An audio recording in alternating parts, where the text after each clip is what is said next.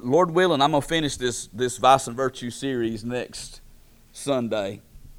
Um, I don't have any plans to go beyond that, and if it works out on the last Sunday of the month, we have several to baptize. Um, Chris uh, has asked about having a youth service, and um, we have several young people that want to share some testimonies about what God's done in their life this summer through the camp and, and through other areas. And so, the last Sunday of the month, we're going we're going to let the youth kind of just take charge of the service that day, and um, it also be a good day. I don't I don't throw this out there often, but I am this morning. Um, if the Lord is leading you here, I'm, I do not push church membership but we would like you to feel like more than a spectator. We would love for you to plug yourself in and find a place to serve um, within the church. So if the Lord is leading you to this place, if it's a place that you think you could call home and serve in, um, the, the, the, church doors are always open for membership as well. Um, as people making professions of faith and following the Lord in baptism, if you'd like to become an official member, have a voice in the church, and be able to um, to lead, teach, serve in any capacity, um, we'd love for you to consider that as well. If you've been saved, and baptized, um, whatever, if you have confidence in your baptism in a previous church, we can you can go by moving your membership, or you can just go by faith in that previous baptism, and we'll receive you that way. But I'm, if I if the Lord wills, I'm gonna finish this series next week. You won't have to listen to it anymore. But when we talk about vices, um, some might call them seven deadly sins. Um, it is the root of all sinful fruit. A vice is ultimately what you can trace all sinful fruit back to. Uh, if we if we if we tried to list all of the sins, it'd be a long, long, long list. Um, if we tried to deal with the individual sins in our life, which we should, but we'll spend a long time just picking fruit, um, rotten fruit. But if we deal with the root of that sin, um, we can conquer it more easily. So uh, the vices are the, when you when you boil them all down, all sin will fit under these categories. And by the same token, a virtue is the root of righteous fruit, good fruit. And if you if you want to have a life that honors God, that glorifies God, if you want to bear good fruit in your life, then these virtues are the things that we need to try uh, to replant in our life. So we, we, we, root out the vice and we replant um, the virtue. So far, we've covered pride and humility. And pride, if I had to make a list of top of the list, bottom of the list, I'm not sure I could do that, with the one exception of I think pride belongs at the top of every list when it comes to vices. Because I think ultimately, um, pride is at the bottom root of every sin that we ever commit. Always has been and always will be. It was the original sin that Satan committed um, before he was booted out of heaven, or Lucifer at the time um, was that he got lifted up in his heart against the God who created him, became proud in his heart, exalted in himself. So pride is the root. It's what he used to tempt Adam and Eve in the garden, and the corresponding virtue to that is humility, which may be the fruit of all good. I'm certain of this. The Bible said God stands against the proud, but he gives grace to the humble. If we're going to be victorious in any area of our life, we need to be humble uh, in the presence of God. So humility is that is that root virtue, and uh, pride that root vice. That it's the at the top of every list when you consider these things. Then we talked about greed and generosity. Um, that doesn't have anything to do with how much or how little money you have. Um, you can be greedy and or generous in, in, in either one of those regards. Um, we talked about envy and joy, and I've got a lot of feedback, and I'm good with it. It's good. Um, contentment may be um, a better side by side virtue for you than envy. I, I still go back to the, the thing that envy robs of me is joy. And if I can have joy in what you have, and I can have joy in what I have, uh, and see both of them as the blessings that God has given to us, um, then I won't be envious of you. Um, I can rejoice with you um, over the good things that God does in your life. And then gluttony and temperance. Gluttony is the excessive um, indulgence of our appetites. Temperance is simply um, self control by the Spirit's control in our life. And then we talked about anger and its corresponding virtue of patience. I could go a lot of different places. I've tried to I've tried to key all of these in in Proverbs, um, but I could go a lot of different places in the Scripture, and I could go a lot of different places in Proverbs for our, our text this morning. But I've I've kind of landed on Proverbs chapter 24, uh, beginning in verse 30. And this will address at least our vice subject for today, and we'll get into some other scriptures when it comes to the virtue. I went by the field of the slothful, and by the vineyard of the man void of understanding. And lo, it was all grown over with thorns, and nettles had covered the face thereof, and the stone wall thereof was broken down. Then I looked and considered it well. I looked upon it and received instruction. And this is the instruction that he received. Yet a little sleep, a little slumber, a little folding of the hands to sleep, so shall thy poverty come as one that travelleth, and thy want as an armed man. So, the subject today, the vice today, when we, when we look at the vice and the virtue, the vice today is the vice of sloth or slothfulness, whichever one that you want to use. And sometimes you may hear folks use the word lazy in the place of sloth. But I promise you, at least I think this will be true. If I ask the question of this congregation this morning, is anybody here a lazy sloth? Nobody, everybody would say, not me. Not me. So we can just skip this one, right? Because sloth is not at the, at the top of our, our list as far as what we're guilty of. Um, I think, though we might say it's not, in actuality, if we consider what all the Scripture has to say about sloth, I think it, we'll find that it's taken up residence in our life in more ways um, than we think it has. So I'm going to take a deeper look because the Scripture has a whole lot to say about it, especially in the book of Proverbs. The vice of sloth, what is it? Webster. We'll start with Webster. We've done this on every one of the words. Webster says this about sloth disinclination to work or exert oneself, indolence, laziness, idleness. If you look up the biblical word, in fact, there's some a couple of words that are used: slothful, sluggard. Those are some of the words that the Bible uses, especially in the book of Proverbs. But if you look up those words in a Strong's Concordance, Strong's Concordance agrees with Webster. It is to be disinclined to work. It is to be disinclined to exert oneself. Um, but the word that's, that, that I had to look up myself is one we don't use very often indolent or indolence. I don't use that a lot, but it means, according to Webster, disliking or avoiding work. Disliking or avoiding work. Now, I like the fact that there's an or in that. Because sometimes I dislike work or avoiding work. Um, I, th- there's a, we can be guilty of this in, in different kind of ways. Um, I don't always like work. Um, but I try not to avoid work, especially when I understand that it's essential. If, if we're truthful, though, the things that we don't like doing, we generally find a way to get out of doing them. Amen? we generally try to find a, a way to work around doing them. Another definition, and this came out of the Pocket Catholic Dictionary, who uh, the, the author was a man by the name of John Hardon. He defines sloth as sluggishness of soul or boredom because of the exertion necessary for the performance of a good work. And now, when you consider good works, and he went a little bit further into the definition, but just look at that word, a good work. Sluggishness of soul because of an exertion that is necessary to do a good work. Now, when we think about sloth, we always think about the physical work that's necessary, and that has, it has an application there.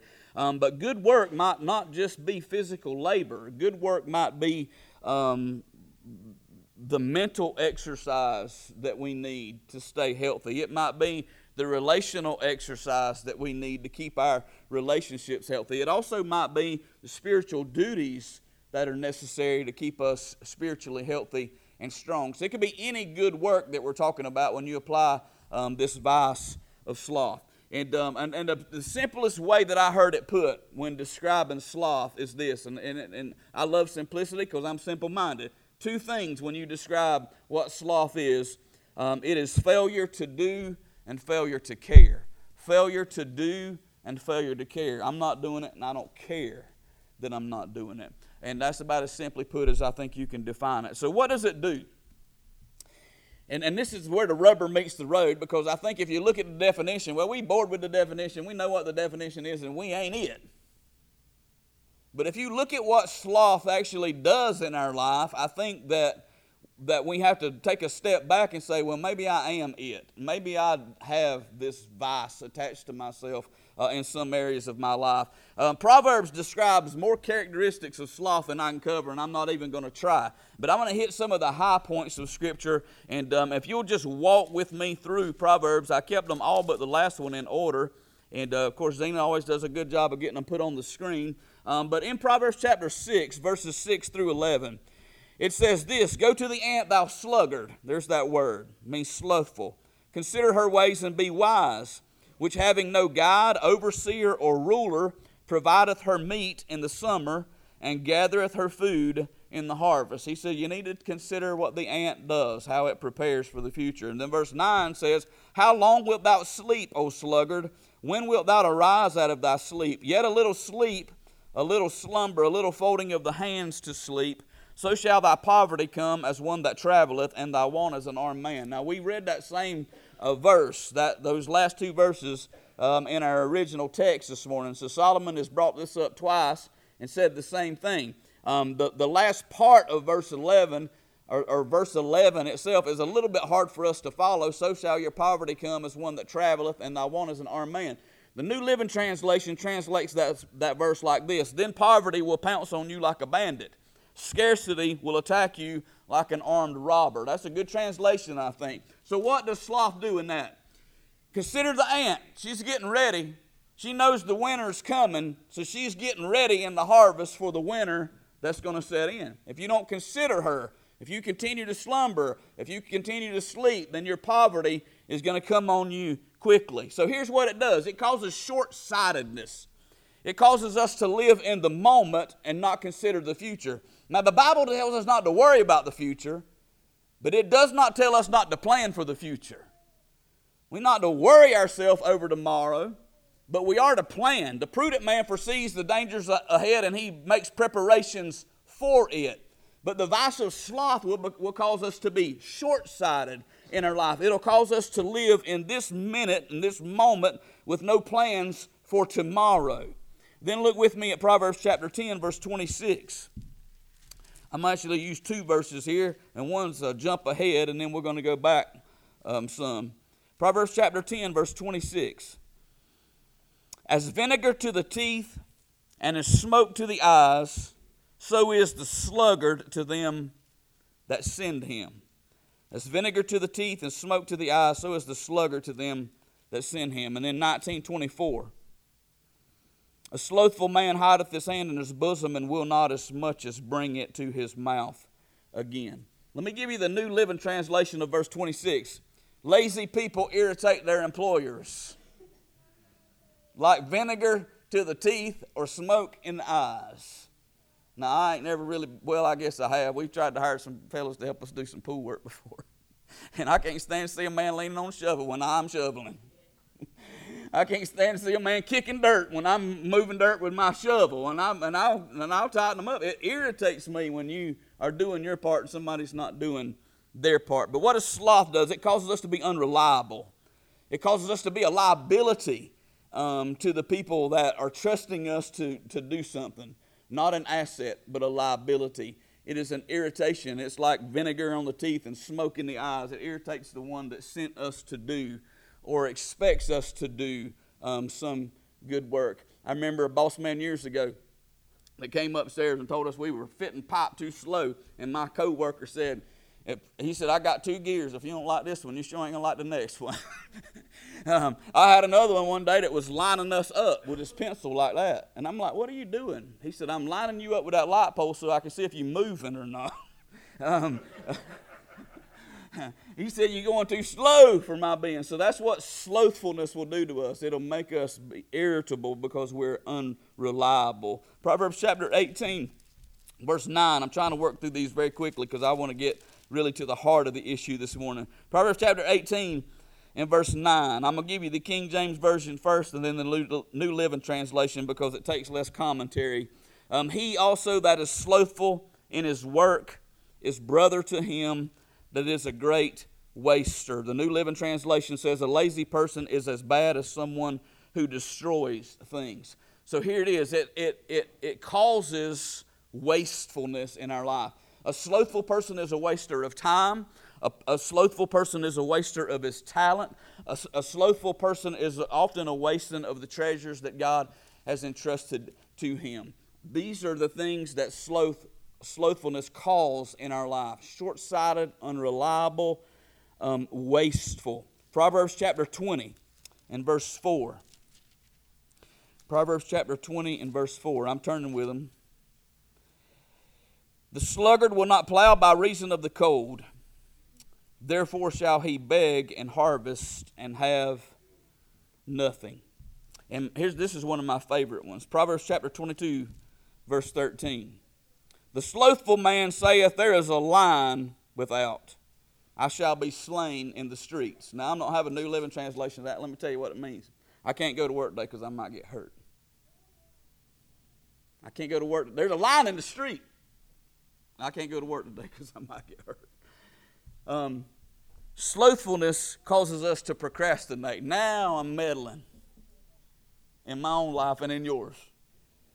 Because here's what slothfulness will make us do it'll make us put off what we know needs to be done, what ought to be done, what's right to be done. And what it'll also do is cause us to make excuses for not doing it. That's, that's what slothfulness does. It causes us to procrastinate, put off, and make excuse for not doing right things. Proverbs chapter 26, verse 16. First King James, then New Living. 26, 16. The sluggard is wiser in his own conceit than seven men that can render a reason. New Living Translation Lazy people consider them smarter than seven wise counselors. So here it is it causes self deception. It causes self deception. Um, that everything's going to be all right. That I can be like I am and everything's going to be all right.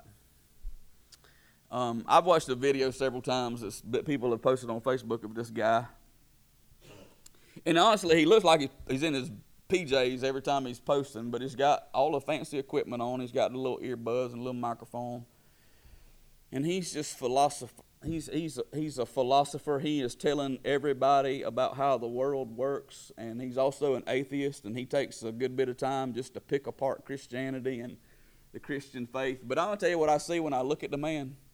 He's a lazy bum sitting at the house in his little corner of the world thinking that he can fix all of the world's problems without ever putting his hand to the plow, doing anything about him. I mean, this is the perception I get him. May be completely wrong, but I do know this about him.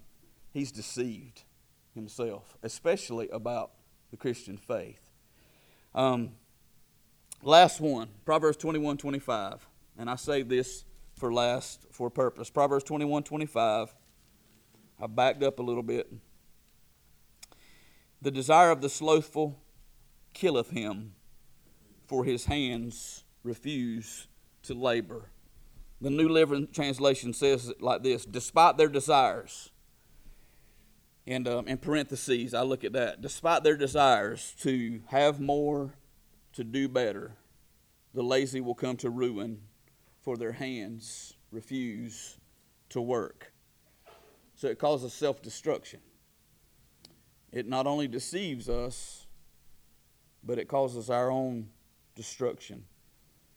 Let me say it like this useful thinking is only as good as useful doing. It ain't enough to think about what you want. You got to actually put your hand to doing what you want. Now, let's get into the let's get into the meat. I'm through with it. I'm through with the definitions. All right, I'm through with the. If you're bored with it up to now, let's get where the rubber meets the road. Because here's what we do with slothfulness. We treat it like it only applies to a physical work ethic. And I know most of you here. And I know most of you go to work. I know most of you have a job. I know most of you who can work that are not retired. You have, uh, if you are retired, you have. There has been that season in your life that you apply yourself. And even though you may not hold down a physical job now, as it pertains to your household, your your garden, your critters, your whatever else, you've got a physical work ethic. You're not lazy in that sense. You're not a sluggard in that sense. Um, but, but, but, but our problem with slothfulness is that's all that we apply it to is a physical work ethic. We do the same thing to gluttony. We apply it only to food. And you can be a gluttony a lot of different ways besides food. You can have the food nature and the gluttony of food completely conquered and be a full blown glutton in another area. And we talked about some of those. Extravagance can be gluttony. Um, there's a lot of things that we can be guilty of in that. We do the same thing with sloth. I'm not physically lazy. I've got a good work ethic, so I'm not a sloth. But listen to me. Most of the things that we need in our life, most of the things that we want in our life, if it's good, if it's helpful, if it's precious, if it's, a, if it's beneficial, if it's something that we need and want that is for our good and that brings God glory, if we are apathetic, if we neglect it, if we're lazy, if we're slothful, we're going to destroy it. Because those things that are good, that are precious, that are important, that are beneficial to us require our attention and care if we're going to have them and keep them. It ain't just about having a physical work ethic. It goes much deeper than that. Ecclesiastes chapter 10, another writing of Solomon, says this By much slothfulness the building decayeth, and through idleness of the hands the house droppeth through. You know what you have to do to cause a house to fall apart? Nothing. You know what you have to do to let a vehicle waste away? Nothing. Let it sit. I, I used to love watching American Pickers and all that kind of stuff. I mean, they're cars, the, the people, they go see these places and they come up to a car, man, it's got a tree growing through the roof of it. It was running when we parked it. What happened? Nothing. It got neglected, and there it stands. That's what Solomon said. By slothfulness, the building decays. By not taking care of it, by being apathetic, by being neglectful, by being slothful, by being lazy, it falls through. So listen to me very carefully. You can be slothful in your marriage, and your marriage will fall apart. You can be slothful in raising your family in the nurture and admonition of the Lord, and you'll reap the consequences of that down the road. You can be slothful in your church, and your church will crumble because of your slothfulness, because of your apathy, because of your neglect, because of your indifference, because of your laziness. If you don't have a daily devotional life, you'll get weak in yourself spiritually. If you don't nurture yourself every day spiritually, you'll fall away. You'll backslide. You'll, you'll, you'll be more prone to temptation. You'll be more prone to failure. You'll be more prone to self deception and to your own self destruction. Um, we have a missional purpose on earth. God left, He has left us here as believers to be a witness to the world. You are, if any man's in Christ, he's a new creature. And the Bible says those new creatures are ambassadors of Christ to go tell the world that God is reconciling the world to Himself in Christ. And if we don't put forth effort in that, we fail in our missional purpose. We do not do what God left us here to do.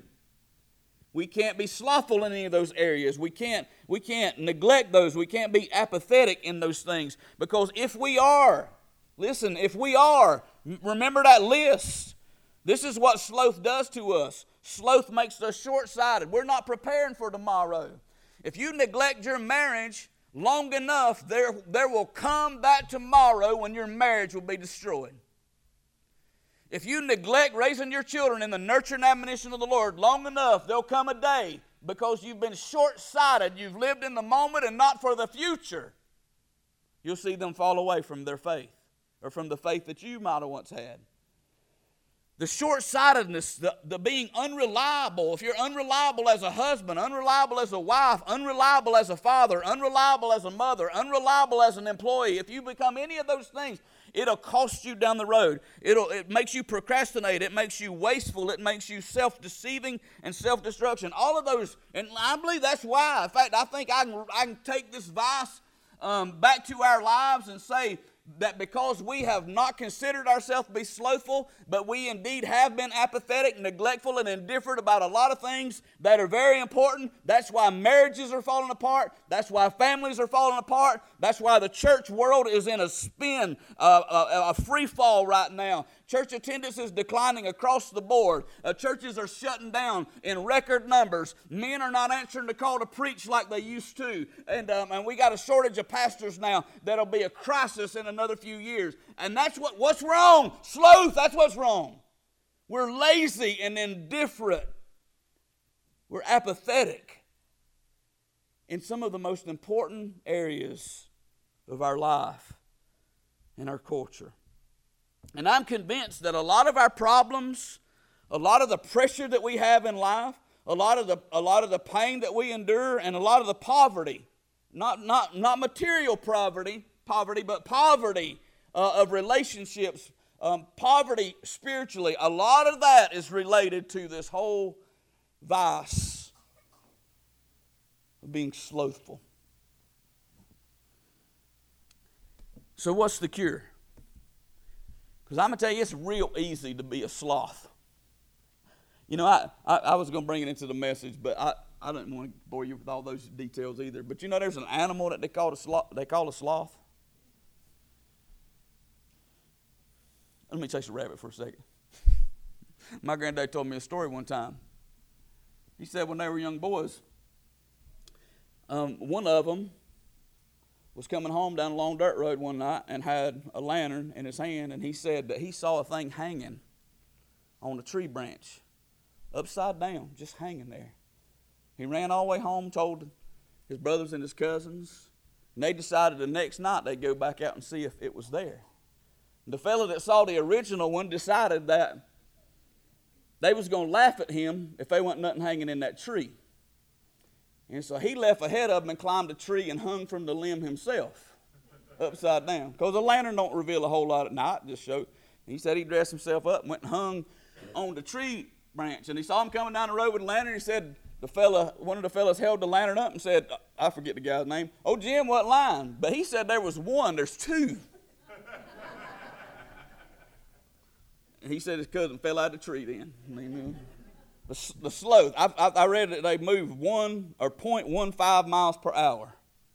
That's getting it, ain't it? They sleep 90% of their life away. Their, their, their metabolism slows down to the point they can actually go underwater for like 40 minutes. Don't take a lot for them to survive. What's, you don't have to do anything. All it takes is nothing to be a sloth.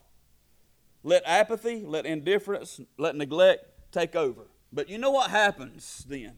Proverbs chapter 24, verse 31, when, when, when, when Solomon said, I walked by the vineyard of the sluggard,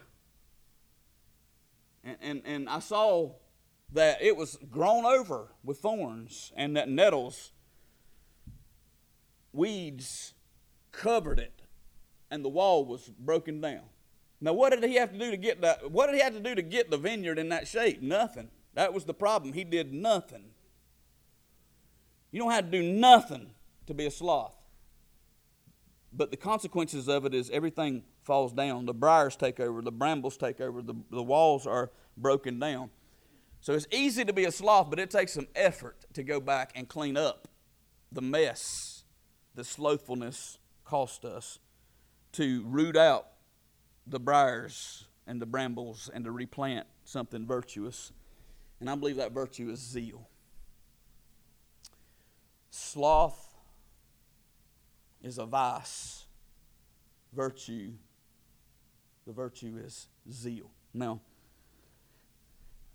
very quickly going to Webster's definition of zeal. It says this intense enthusiasm, as in working for a cause ardent endeavor or devotion, fervor, passion.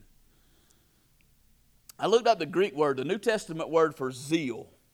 In the New Testament Greek is a word, and I don't, I, am not a Greek scholar, so I don't probably don't always pronounce these words as they should be pronounced. But the, but the Greek word, is, I think it's 2205 in Strong's Concordance, is zelos, Z E L O S. If we have another grandchild, it's, it's going to be named Zelos, so y'all just get over it. We we running out of Z, so I've got to find all of them I can wrap my hands around. All right. But it actually comes from a root, which is the word above it, Zeo. We can name a child that too. Zelos and Zeo if it's twins. Because they mean, I'm trying to get y'all's attention, all right? Because they mean the same thing. It means to be hot, it means to glow. That's the New Testament word for zeal. So let me ask you this I ask you, do you have any sloth? Do you have any zeal? What is it about your life that fires you up? What is it about your life that makes you burn hot with passion, not angry passion, but that makes you passionate about getting something um, accomplished, getting something done, obtaining uh, some goal? What is it that makes you? Fi- we use that term often. Boy, I'm fired up. I'm fired up. I'm fired up about what though? What are we fired up about? What What are we zealous about? What are we passionate about having? Uh, well, I'm zealous about building a new house. Ain't nothing wrong with being zealous about building a new house. Um, houses are good, but how zealous are you about building a home? Because you can have a house without a home. You can have a big, beautiful house without the kind of family dynamic that God would intend for you to have in a home with a husband and wife and children. You understand what I'm saying? You can be zealous about building that house and not zealous about building your home. What fires you up the most? I'm fired up to be a husband. I'm fired up to be a father. I'm fired up to be a grandfather. I'm fired up to be the kind of man that God has called me to be in my family. That's building a home. Well, you know, I just want to get to that place in my life where I've got the kind of money that I'm comfortable. Nothing wrong with that. God not opposed to us having money. He's not opposed to us being wealthy. Um, although I, sometimes I wonder why He blesses us, because sometimes it, it seems like the more He blesses us, the more apathetic and indifferent we get towards Him. But He does. He blesses, He gives. But instead of, instead of more money, how about let me apply myself to a better marriage? Instead of, because we get fired. I mean, this is one I hear often. Folks fired up about sports, and I don't care what kind of sports you're talking about. I'm fired up about deer hunting already. I was telling Rusty, I got two. I ain't showing nobody no pictures because Timmy Barber ain't in the club, but he'll go next door and kill him. But I'm already fired up, man. I got two on the hit list this year. That excites me. I'm fired up about that. We get fired up about sports. We get fired up when Atlanta gets on the roll. And then when they get off the roll, we, I'm done with the Braves. They do that to us frequently in Georgia. We get fired up. Nothing wrong with that. Listen, God wants us to enjoy life. I'm not angry with anybody about getting fired. I don't get fired up about ball sports because I don't understand them and I can't play them. I get fired up about deer hunting because I know a little bit about it. But what about your spiritual health and well being? I'm fired up about my relationship with Jesus. I want it to get deeper, stronger. I want to be more passionate. You know, I, I my wife will shout you down at a ball game. She she she's one of them excited ones. I, I mean, I when I was watching my kids play ball, I just it that just ain't my thing. All right. They'd hit a home run and Cindy get mad at me because I wasn't jumping up and down shouting. I'm like I'm I'm shouting on the inside. I ain't I ain't Pentecostal at the at the football stadium.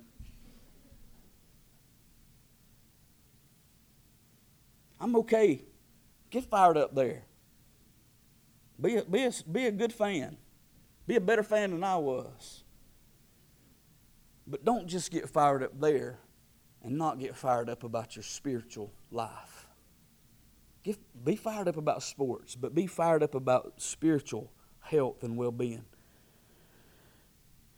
We got ambitions in our life of, of career, man, I'm, I'm telling you, I wish I had had the mentality that some of you've got in my younger years. Although God had a calling on my life, I don't have any doubt I'm right where I need to be doing what I'm supposed to be doing. I ain't had no plans. Man, I was living, I was living one day to the next, one job to the next. I didn't have no plans to further a career.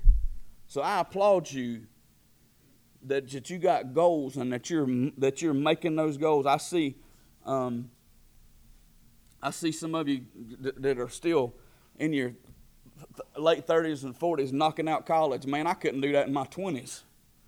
I ain't even going to try that now.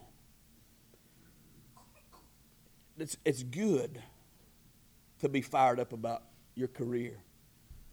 But do you know the last thing Jesus told us before he left this world is to go into all the nations and make disciples? The Great Commission applies to every member of this church this morning. Our responsibility is to introduce people to the Lord Jesus Christ so that they can be saved. So get fired up about your career, but get fired up about the Great Commission. How can I engage myself in reaching the lost for Jesus? Where can I give? Where can I go? What can I do? How can I help? Um, practice sharing your own personal testimony. This is a big deal for folks these days. I just want to be happy. I just want to be happy. I, I just want to find what it is that makes me happy, and I want to do it with all my heart. I want to be happy too. But, but more than the scripture telling me to be happy, the scripture tells me to be holy. Personal holiness is a big deal. Because we speak a lot louder with our life than we speak with our lips. In fact, sometimes what we say with our lips is undermined by the life we live, and we did more harm than we did good. The, the reason the Bible tells us to work to, to live lives that have high standards and personal holiness is not because we're saved by our works. It's because when we speak one thing and do another, we become hypocritical to the world that needs a witness from us that's consistent. Personal holiness is a big deal. I ain't listen, Jesus already paid the price for my sin. I ain't working my way to heaven. He done won that battle for me. But if I'm gonna be the witness to the world that I gotta be, I've got to not I, I can't just talk the talk, I gotta learn to walk it as best I can in the eyes of the world. That's what personal holiness is all about. So that's what the virtue of zeal is. What does it do? Um, let me, let me, I'm to run through this real quickly. There's a word in Proverbs, and I found this to be very interesting. It is often used in contrast to the vice of sloth. I'm not going to ask you to turn there because I'm going to run through them real quickly. There's a word in Proverbs, and you see this a lot in Proverbs. There's, there's a comparison and a contrast going on. Um, he paints a picture of one kind of man, then another kind of man.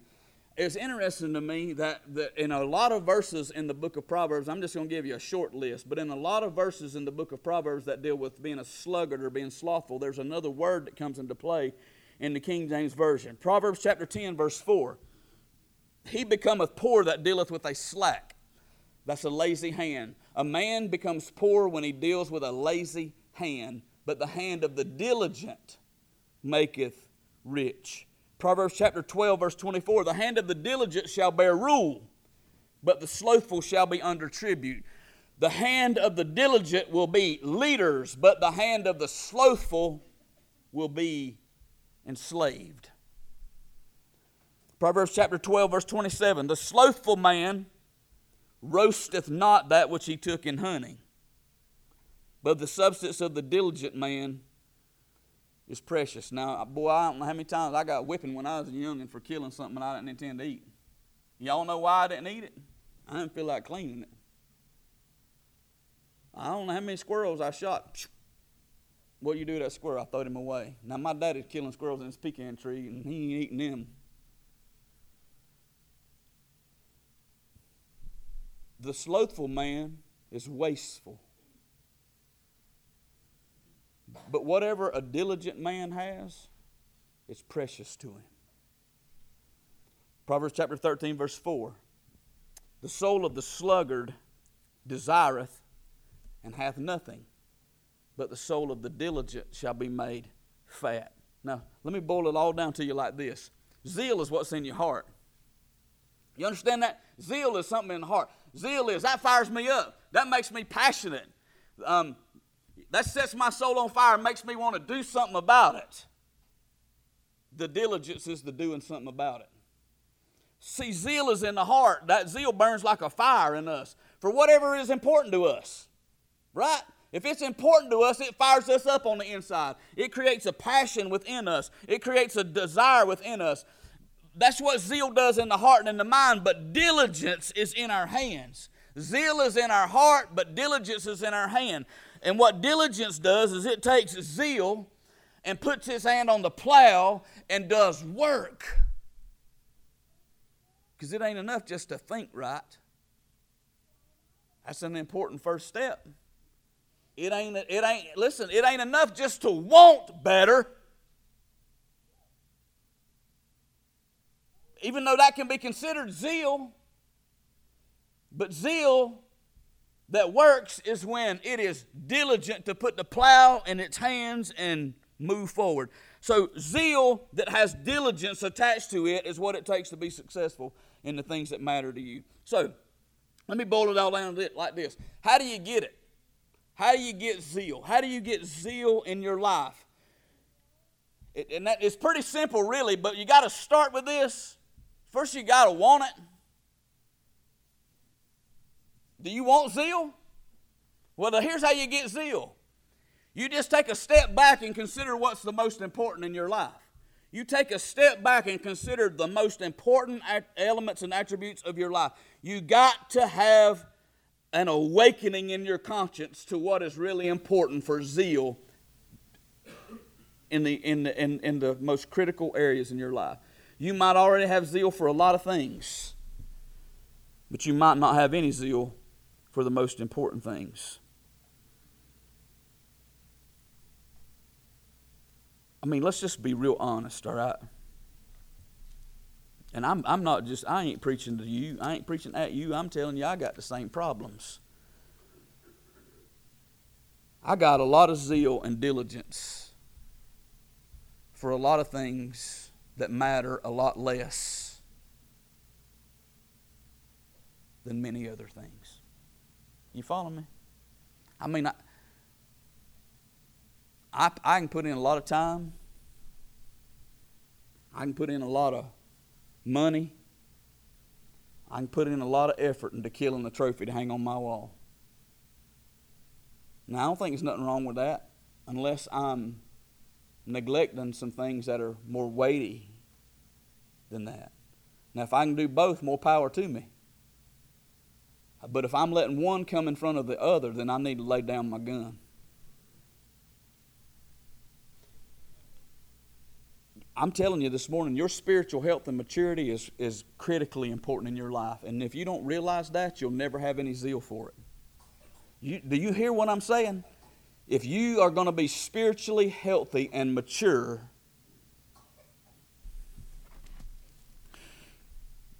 putting your head on the nightstand at night and doing this ain't going to get this in you. It don't come into you by osmosis. All right? You can't get what you need by just listening to me preach on Sunday morning. You got to have a daily diet of this. This is our daily bread. If you're going to grow, if you're going to grow spiritually, if you're going to mature, if you're going to be healthy, you got to spend time with God. You got to spend time in His Word. You got to spend time in prayer. You got to spend time doing the things that He's called you to do for your own personal spiritual life. If you want a spiritual marriage, I, I know a lot of folks who want a good, strong, healthy marriage. Um, and listen, Cindy and I ain't got a perfect marriage, but I'll put ours up against anybody. I think it's pretty good. It's a lot better than it was, and, and it's going to get better because we're both committed to that. And we decided that about 15 years ago that we didn't want to get to the end of 50 years of marriage and just talk about how we made it. We want to talk about how much fun we had in the process and how mutually satisfying it was for both of us in the process. But if you want that kind of marriage, and I have people tell me, I wish I had what you and Cindy have, you can't get it by wishing for it. You got to realize that it's this important. And I, we realized this a long time ago. If we don't get a handle on some of the problems in our marriage, we're not going to be married much longer. I'm not going to be in ministry anymore. Our kids are going to uh, be separated from one or the other of us part of the week. And that's too important for us to mess it up. That couples class I teach, that's principles that I learned um, that we learned while we read books and studied books and looked in God's Word and tried to make application ourselves and what it looked like in our life. That's what I share in there. Because my marriage is important, my family is important. And if I don't, if I want it to be what Christ intended for it to be, to love Christ like He loves the church, and for my wife to have the reverence and respect for me um, that I need in my life, then I got to put forth the time, the effort, the resources to make it. Uh, I've got to have zeal for it. But then I got to put my hand on the plow and do something about it. I, I'm going to tell you what this church needs. It needs a bunch of folks fired up about the ministry of this church. I know we good now. And I think about this all the time. I don't know why we've been blessed the way we've been blessed. God's been good to us. There's some pastors that are doing this morning. What I'm telling you, I'd be done throwed up the white flag and surrender and said, I quit, I can't do this anymore because they fighting real battles. I don't know that I can take that. Maybe that's why God gave me a healthy church because He knows that my psyche couldn't stand it. But there's pastors right now that are struggling to get five, ten people in the building, and they're good men. They're preaching the word. There ain't nothing wrong with their preaching, ain't nothing wrong with them. What's wrong is what's in the pews. There's no zeal, there's no enthusiasm, there's no diligence. Nobody wants to do anything. They want him to do everything. I don't pastor a church like that, but there's a lot of guys that are. But I'm not ignorant enough to think that what we got right now will just run right on just like it is. It won't. If we get slothful, if we get indifferent, if we get apathetic, if we lack zeal for this church and its ministry, it'll die just like every other church that used to be strong, that no longer is. What we got to have is people saying, man, I see that children's ministry. I need to be a part of that. I see this, I see that, and I, I want to make the church that God placed me in healthy and growing and full of love. See, all of those things your spiritual health and maturity, your, your marriage, your family, this church and its ministry all of those things have eternal implications. Do you, under, you hear what I'm saying? I, I ain't taking my deer heads to heaven. I don't think. I'm still talking to him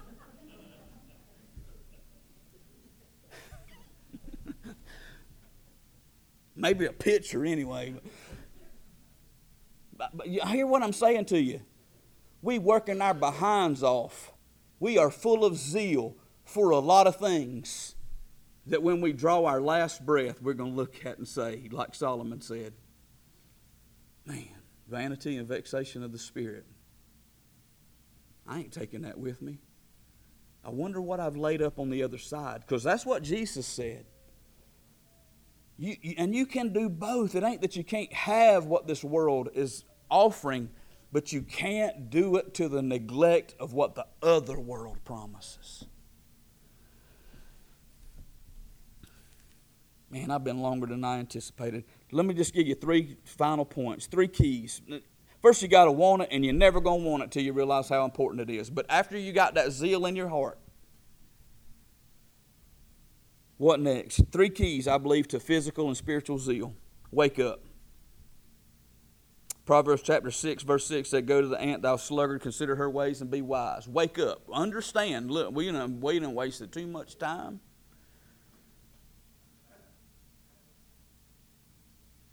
Second, go to work. If you're not putting anything into it, it's very likely you're not going to get anything out of it. I actually believe the entitlement mentality in America has fed the vice of sloth. Because a lot of people have the mentality, I ain't got to do nothing, I still get something. That's going to run out one day. It's just exactly what the scripture said. The slothful man is going to be overcome one day like a man who got overcome by an armed robber. Poverty is going to come just that quickly. Go to work. Go to work on your marriage. Go to work on your family. Go to work on uh, in your church. Go to work in your daily devotional life. And then work diligently. And, and the scripture uses another term in Colossians chapter, I believe it's chapter 3, verse 23. that I probably should have used. It says this. And whatever you do, do it heartily, as unto the Lord, not unto men, knowing that of the Lord you shall receive your reward. Give it all you got and see what kind of return you'll get from it. Let's stand together as our musicians come. Lord, I pray that your word has accomplished in our hearts what you sent it to do.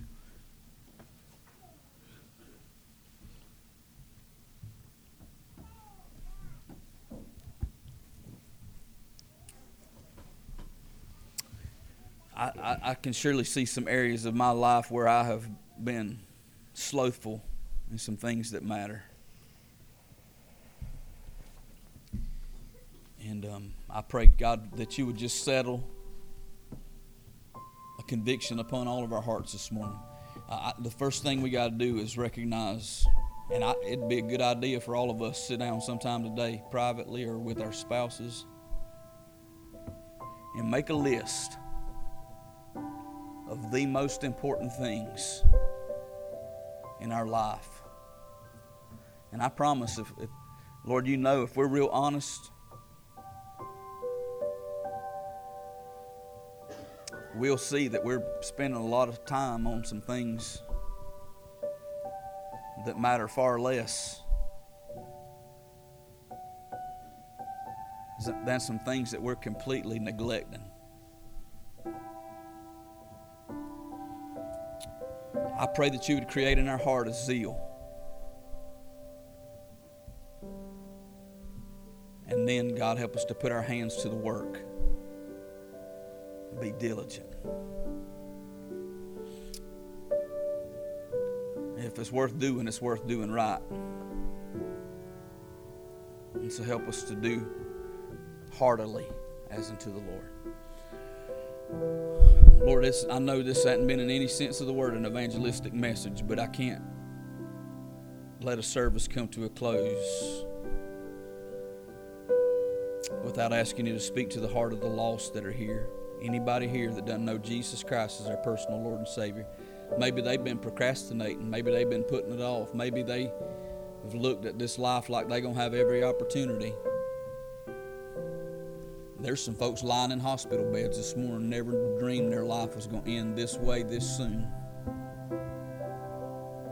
This is not a day to put off what we know that we need to do. And so if there's one here lost, doesn't know Jesus Christ as their personal Lord and Savior, you've made the gospel so simple. You died for our sins, you were buried, and you rose again. And anyone willing to confess that Jesus Christ is Lord, believe in their heart that God has raised him from the dead, your word says they'll be saved. And so I pray that you would convict of sin and call people to Christ this morning.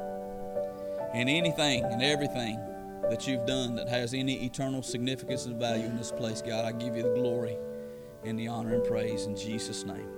Amen. As we sing, do you need to come?